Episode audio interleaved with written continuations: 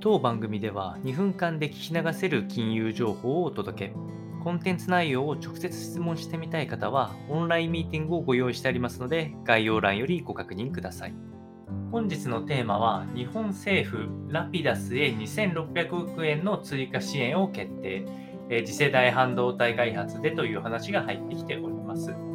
えー、政府は次世代半導体の研究開発を行うラピダス。こちらは、えー、トヨタ自動車や NTT などの大手国内企業の出資によって、え、設立された企業となっておりまして、2027年に、え、2ナノメートルの半導体量産を目指しており、人工知能や量子コンピューターでの需要を見込むといった、まあ、いわゆる国産で、半導体事業を頑張っていこうっていうのがお話となっておりまして、で、西村経済産業大臣があ2023年度の計画を了承し、追加支援を決めたというような話となっております。で、えっと、特にこの方針としては、製造拠点建設に向けた基礎工事を進めるとともに、まずは工場建設ですね。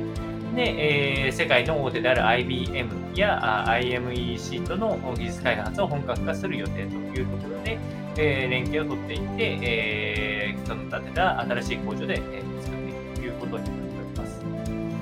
えー、2月に、えーと、その工場の建設予定地を北海道の千歳市に選定しておりまして、5兆円のえ規模の投資が必要と言われておりまして、政府は昨年度すでに700億円、え助成しているということで、えー、まあ、どんどん国の資金が使われていきますが、果たしてまあ結果的に、えーと、世界に誇れる半導体企業になれるかっていうのは正直なところ不当、え、スピード感がやはり求められる話になったと思いますので、続報があればお伝えをしていきたいというふうに思います。